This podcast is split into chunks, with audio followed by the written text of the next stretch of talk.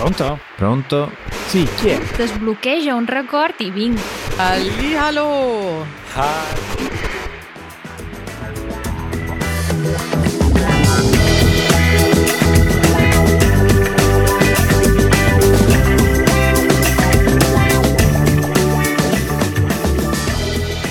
Che tristezza, che tristezza Matteo caro. Eh, brutto.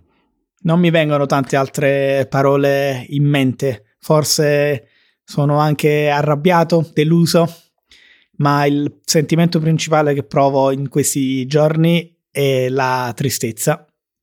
Sì, diciamo mi associo nel non avere parole perché a parte che ne sono, sta- ne so- ne sono state usate tante e troppe, ma sì, parte la tristezza e, e anche la preoccupazione, diciamo. Eh, Sì, sì, anzi, più che preoccupazione direi paura.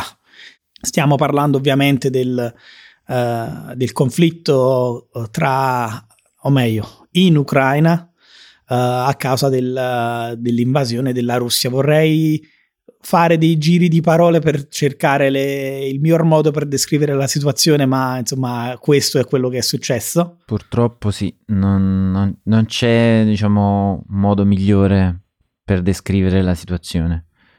È una situazione devastante, ar- arriverei a dire. Eh, per noi preoccupante, ma per, per chi la sta vivendo in prima persona penso che sia veramente eh, indecente, non lo so. Sì, sì, hai utilizzato un termine perfetto, purtroppo, devastante, sia dal punto di vista morale, sia dal punto di vista eh, fisico, effettivamente, e anche devastante nei confronti della speranza no? di, di un mondo migliore. E pe- siamo abituati a pensare che dobbiamo desiderare queste cose inarrivabili, mentre invece tante persone desiderano soltanto la normalità. E quindi io penso a tutte quelle famiglie eh, in Ucraina, ma non solo, perché eh, ricordiamo anche i soldati russi per la maggior parte sono ragazzi e avranno una famiglia in Russia e tutte queste famiglie eh, vengono separate e la loro normalità eh, viene sconvolta per capricci di poche persone che sono nella stanza dei bottoni, sperando che non li tocchino questi bottoni. Eh, teniamo le mani a posto, diciamo, perché non è proprio il caso. Sì.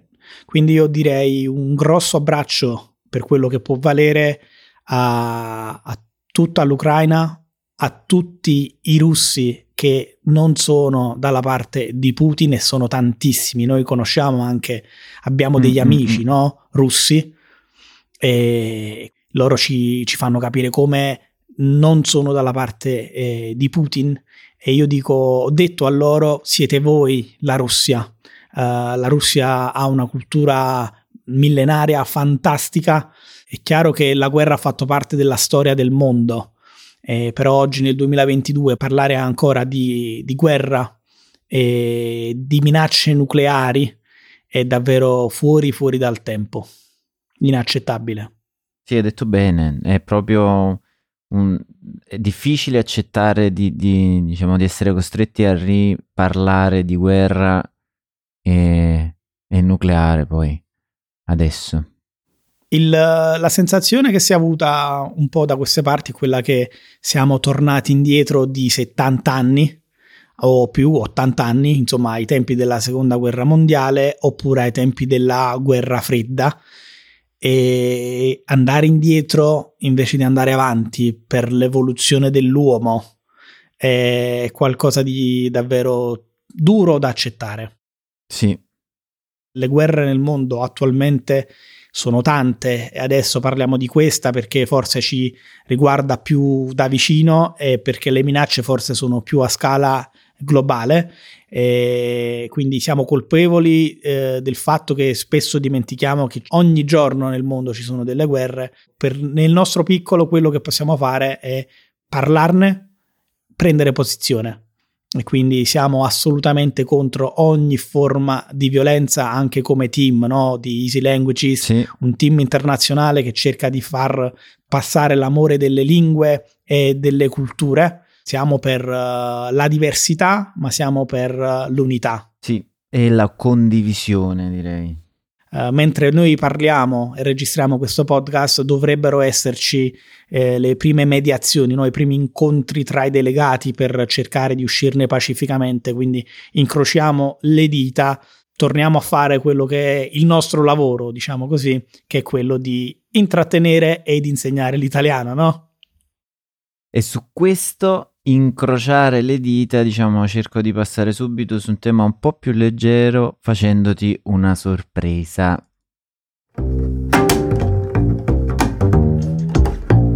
Sport.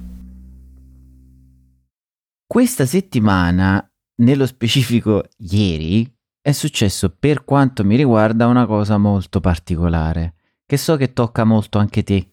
Mm. Ieri sera per la prima volta dopo tantissimo tempo, sono andato a vedere una partita del Napoli da un amico. Wow! e questa è una cosa particolare anche perché è stata una partita che devo dire è stata molto emozionante per una serie di motivi. Sì, sì. devo dire la verità, non mi aspettavo questo tema quando mi hai detto Raffaele è una sorpresa per te. mi aspettavo tutt'altro che non il calcio. Però sì, ho, ho, seguito anch'io la partita e so a cosa ti riferisci. Beh, sarò brevissimo, poi voglio anche le tue, diciamo, impressioni. È stata una partita che si è decisa nell'ultimo, ma gli ultimi 30 secondi, 50 secondi direi quasi. Sì, sì. Però non solo si è risolta negli ultimi secondi, ma è anche una partita che vuol dire tantissimo per il Napoli. Sì, perché vincendo questa partita il Napoli è andato primo in classifica, quindi si candida prepotentemente alla vittoria dello scudetto. Shh, non si dice. Non si dice. Tra l'altro è stata una partita ricca di significato anche per altri motivi, uh, ad esempio il fatto che l'allenatore della squadra uh, rivale, la Lazio, è stato un allenatore molto amato anche qui a Napoli ed è stata l'ultima volta in cui siamo andati vicinissimi uh, al vincere lo scudetto. Il signor Sarri. Sì, sì, Maurizio Sarri. E mm, abbiamo vinto a casa sua uh, ieri sera e vedremo cosa succede. Io non avevo pensato di menzionare uh, questo tema, ma sicuramente verso la fine del campionato daremo un aggiornamento su come è andata a finire e presumo che avremo anche un'altra um, puntata o sezione sul calcio nei prossimi mesi, visto che l'Italia, fresca vincitrice dell'europeo di calcio l'estate scorsa, quest'anno invece rischia di non andare ai mondiali. E quindi ci sarà lo spareggio tra un mese. Ancora una volta e per motivi molto più banali incrociamo le dita. Sì, Diciamo c'è una serie di dita incrociate che alla fine di questo mese arriveremo a dover incrociare anche quelle dei piedi. L'hai vista ieri la partita, giusto? Immagino. No, immagini male. Io uh, da non quando... sei riuscito a vederla? Da quando sono papà sono riuscito a vedere una partita che Kira, mia figlia, aveva due settimane e ho visto una partita di Champions League Napoli-Liverpool 1-0 ed è stata l'ultima partita Uh, forse, forse, mi sbaglio, forse ho visto anche la finale di Coppa Italia di, di, due anni fa, vinta dal Napoli, proprio perché era una partita importante. Eh, però non ho più l'abitudine di vedere la partita perché la mia routine, sia settimanale che durante il weekend, gira totalmente attorno ai orari e alle attività uh, di mia figlia. Nello specifico, ieri lei uh, si è addormentata soltanto alle 10 e mezza, qualcosa del genere eh, quindi era già cominciato anche il secondo tempo e a quel punto poi eh, con mia moglie invece di vedere il finale della partita che lei non avrebbe voluto mai seguire abbiamo visto l'amica geniale Uh, serie Rai basata sul, sui libri di Elena Ferrante, eh, giunta alla terza stagione di quattro, ieri erano le ultime due puntate e anche questo è un tema che sono abbastanza sicuro tratteremo in futuro. Sì, soprattutto adesso che so che tu stai vedendo la serie, sono curioso, diciamo, delle tue opinioni, quindi ne parleremo sicuramente. Tu invece l'hai vista la partita, me l'hai detto, come hai vissuto gli ultimi minuti? Eh, li ho vissuti in una maniera decisamente, eh, come dire, strana. Perché? Perché io ero in una situazione simile alla tua. Nel senso, sono andato da un amico che ha una figlia. Quindi abbiamo visto assieme la partita, ma in realtà i gol li ho visti solo io, perché lui era ad addormentare la figlia e l'esultanza è, è stata, è sempre, diciamo, in entrambi i casi sono state esultanze silenziose, mute, da film muto, perché ovviamente la bambina era a dormire. E nello specifico il secondo gol io ho esultato, lui diciamo ha esultato uscendo da camera di sua figlia, sempre in silenzio ovviamente. Quindi è stata molto particolare. Ho immaginato la scena e sembra molto divertente.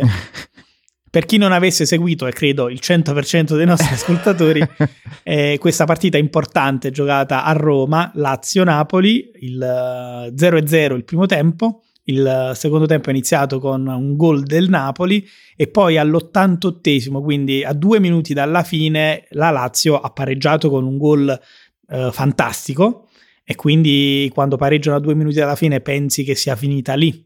E invece al 94esimo, quindi negli ultimi secondi del quarto minuto di recupero, eh, il Napoli è riuscito a trovare il gol della vittoria definitiva che ci ha eh, mandato in testa alla classifica. Quindi davvero grosse emozioni, sì. eh, alti e bassi.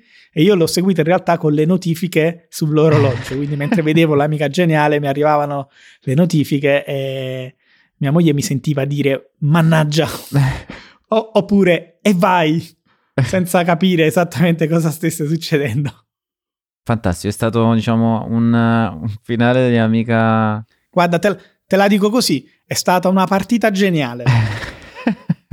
e su questo passerei alla prossima sezione. Tema del giorno. Bene, bene. Ho qualche domandina per te, così per uh, conoscerti un po' meglio, perché alla fine già, noi già ci conosciamo abbastanza bene, ci conosce anche chi ci segue attraverso il nostro canale YouTube e adesso anche il podcast, quindi le cose principali le sappiamo un po' tutti, no? E magari delle passioni specifiche eh, ne parleremo. Però io adesso volevo farti una domanda un po' più particolare e nello specifico, Mm-hmm. Cos'è una cosa che in pochissimi sanno di te e che è un po' sorprendente?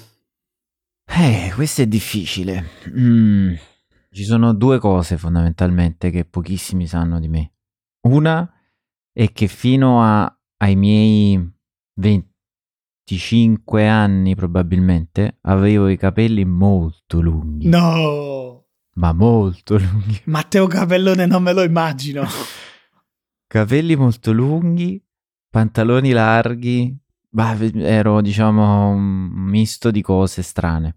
Suonavi nei Led Zeppelin praticamente. Eh sì, avrei voluto. e non solo, li stiravo anche a volte. I capelli o i pantaloni? no, i pant- pantaloni mai, non lo farò mai. I capelli. Wow. A questo punto vogliamo vedere assolutamente le foto. Eh, tutti dicono così, ma no. Non ci sono, non è che no, non ci sono. Perché io, mh, mm, diciamo, contemporaneamente era la parte, sai, in cui sei giovane, no? E come ricordando quello che ci hai detto la settimana scorsa, tu da un certo punto in poi hai detto no, io non mi vesto a carnevale, non mi travesto. E, e, io dicevo no, io non mi faccio foto. Ah, quindi un'altra cosa che nessuno sa di te è che tu non volevi essere fotografato. A me non è mai piaciuto stare davanti alla telecamera.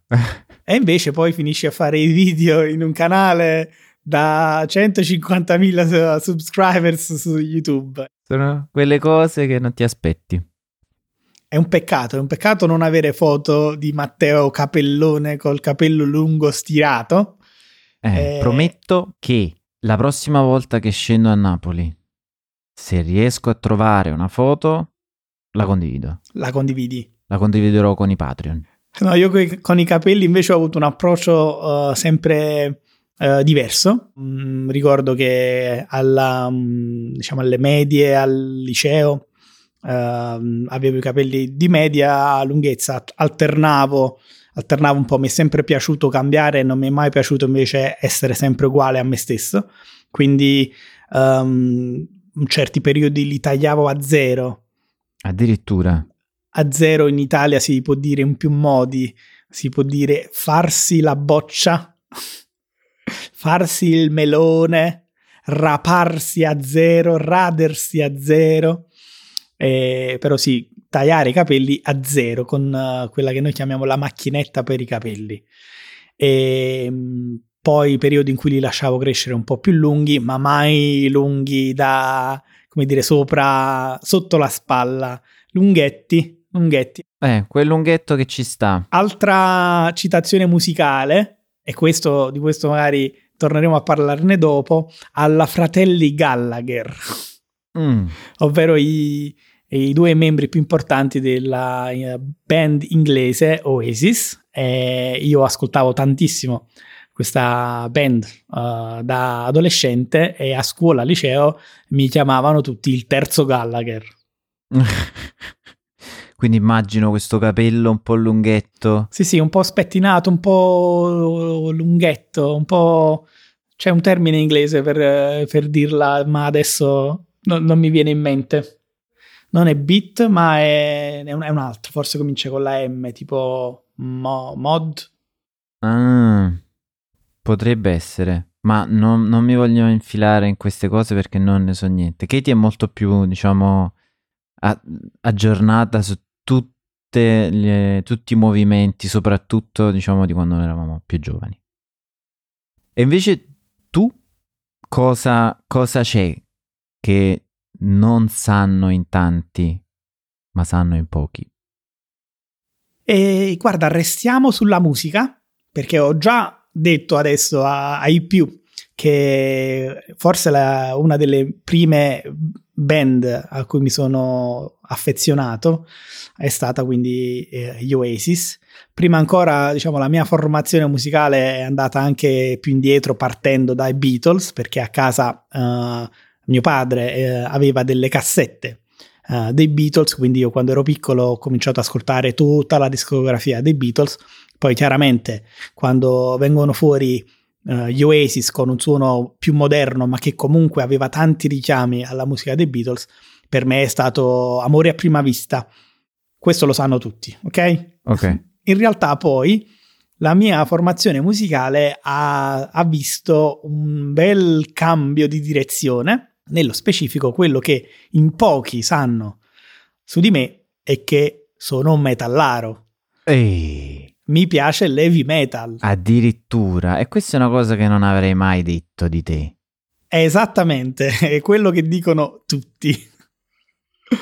E come, da, da, da cosa nasce? Eh, nasce dal fatto che il mio allenatore di calcio, quando io oh, avevo 13 anni, era un appassionato di, di questa musica e aveva una collezione di dischi incredibile, non, non so nemmeno quantificarli eh, ed ero sempre ammirato da questa musica. All'inizio lo prendevo anche in giro per quello che ascoltava, no? quindi questa musica molto forte.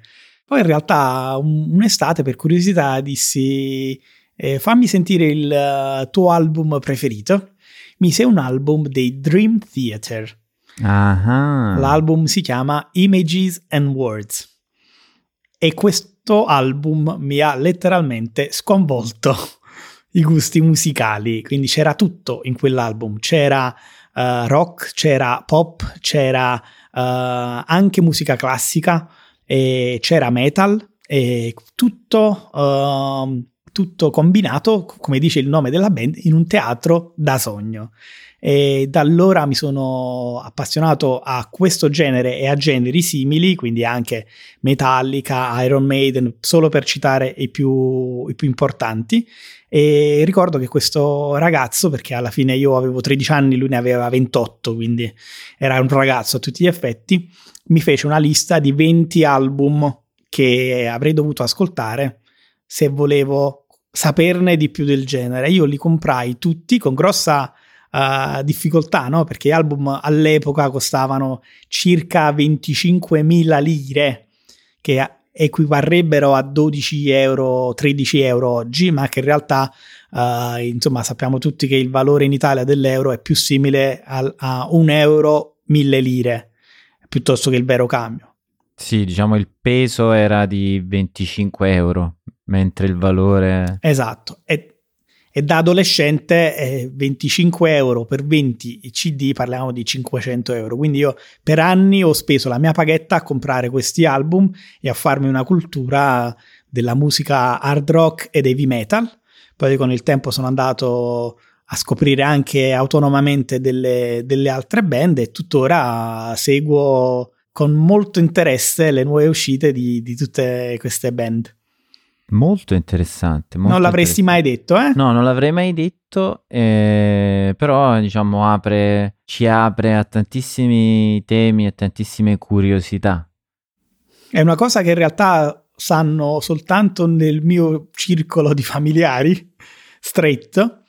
E il problema è che molto spesso sono costretto ad ascoltare la musica con le cuffie perché altrimenti disturberei tutto il vicinato. Sì, diciamo che non è una musica eh, piacevole per chi non è abituato ad ascoltarla.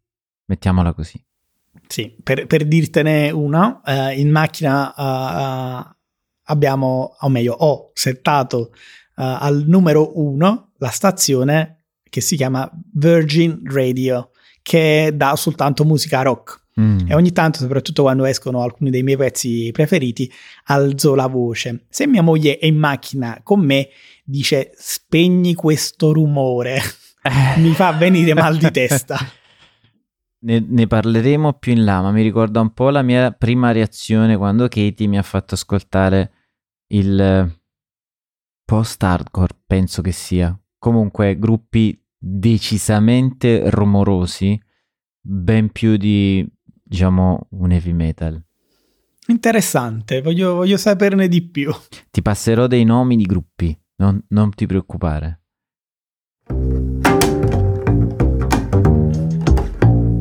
Cibo. Mm.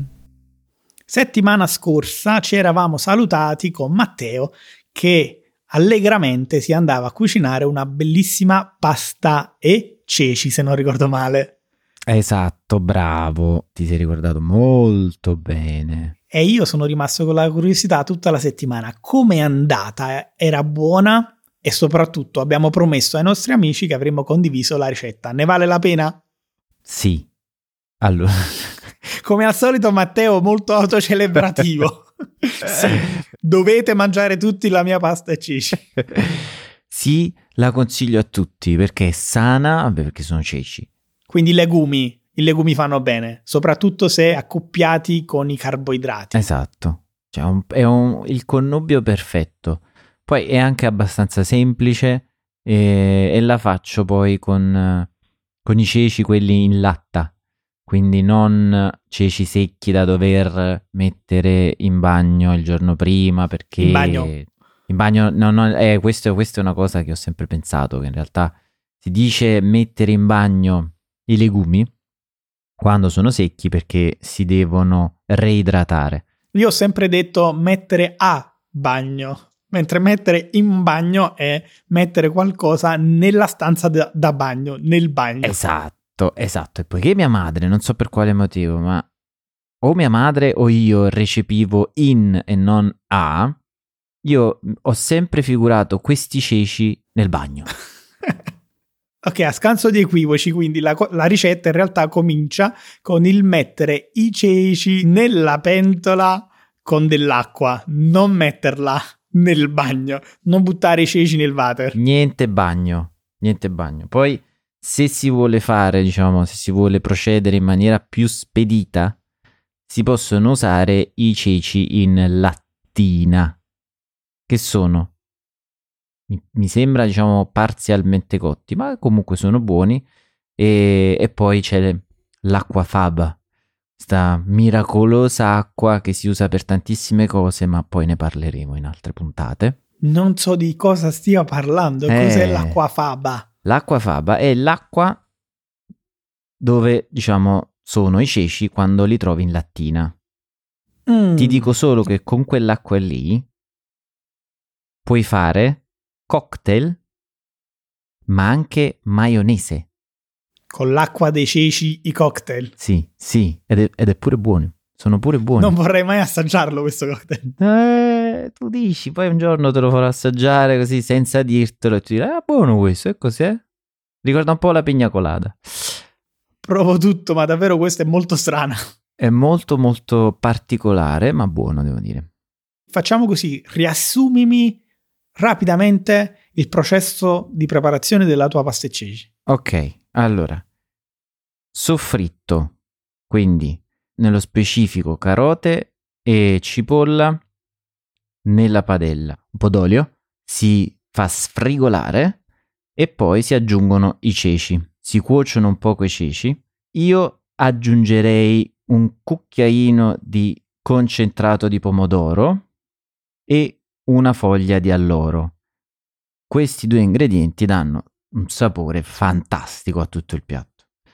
Quando sono abbastanza cotti, alcuni ceci li possiamo schiacciare per dare alla salsa una densità un po' più cremosa. E nel frattempo si cucina la pasta.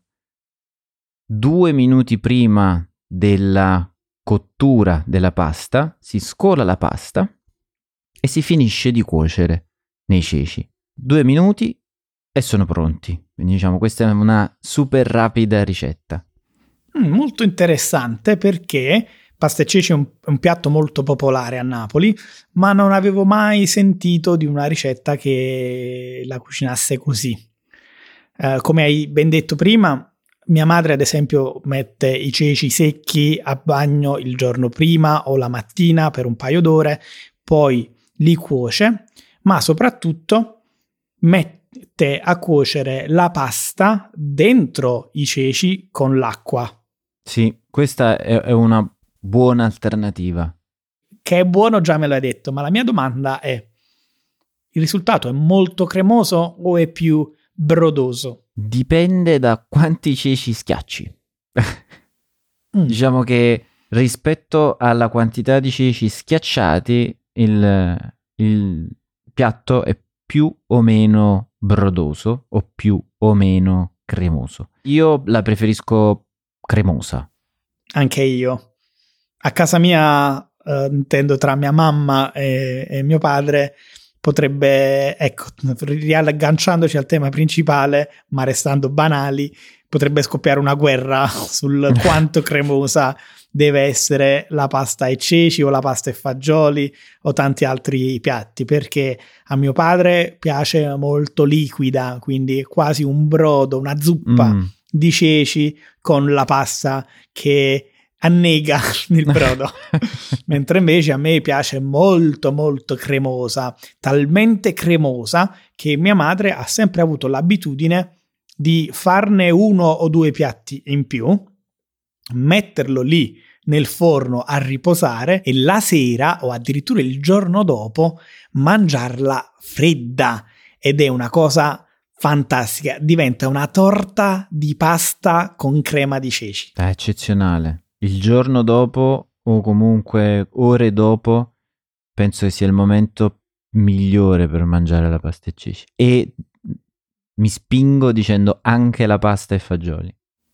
E anche la pasta e patate. Bra. e anche oggi abbiamo parlato di cibo. Io adesso non ti chiedo cosa andrai a mangiare perché altrimenti poi settimana eh no, prossima dovevo sì. parlare di un'altra ricetta. Um, ma possiamo fare così. Possiamo chiedere ai nostri amici ascoltatori se hanno delle difficoltà con un piatto specifico o se vogliono cucinare un piatto italiano e se hanno un dubbio potete chiedercelo attraverso il nostro sito easyitalian.fm mandandoci un messaggio o addirittura un messaggio vocale cliccando sull'iconcina del microfono. Quindi fateci sapere cosa volete sapere, se avete bisogno uh, di una mano o di un parere del nostro esperto culinario Matteo. Adesso non esageriamo. No, no, Matteo, uh, credimi, rispetto a me sei assolutamente un esperto. Come in tutte le cose, la passione fa la differenza. Uh, io sento che tu hai la passione per la cucina. Io non ce l'ho, io ho una curiosità, ma fondamentalmente mangio. Preferisci testare la passione per il cibo. Esatto, se devo cucinare da me cerco di fare qualcosa di sbrigativo, mentre invece quando sono a pranzo da qualcuno che sa cucinare mi lecco i baffi. E questo è l'importante. Viva il cibo, italiano soprattutto. E su queste note culinarie ci salutiamo, ma prima di salutarvi vi vogliamo ricordare che per tutti coloro che volessero far parte della comunità Easy Italian e quindi eh, sfruttare anche tutti i materiali eh, associati alla nostra comunità del podcast come il vocabelper o la trascrizione con traduzione automatica, possono iscriversi seguendo il link nelle show notes.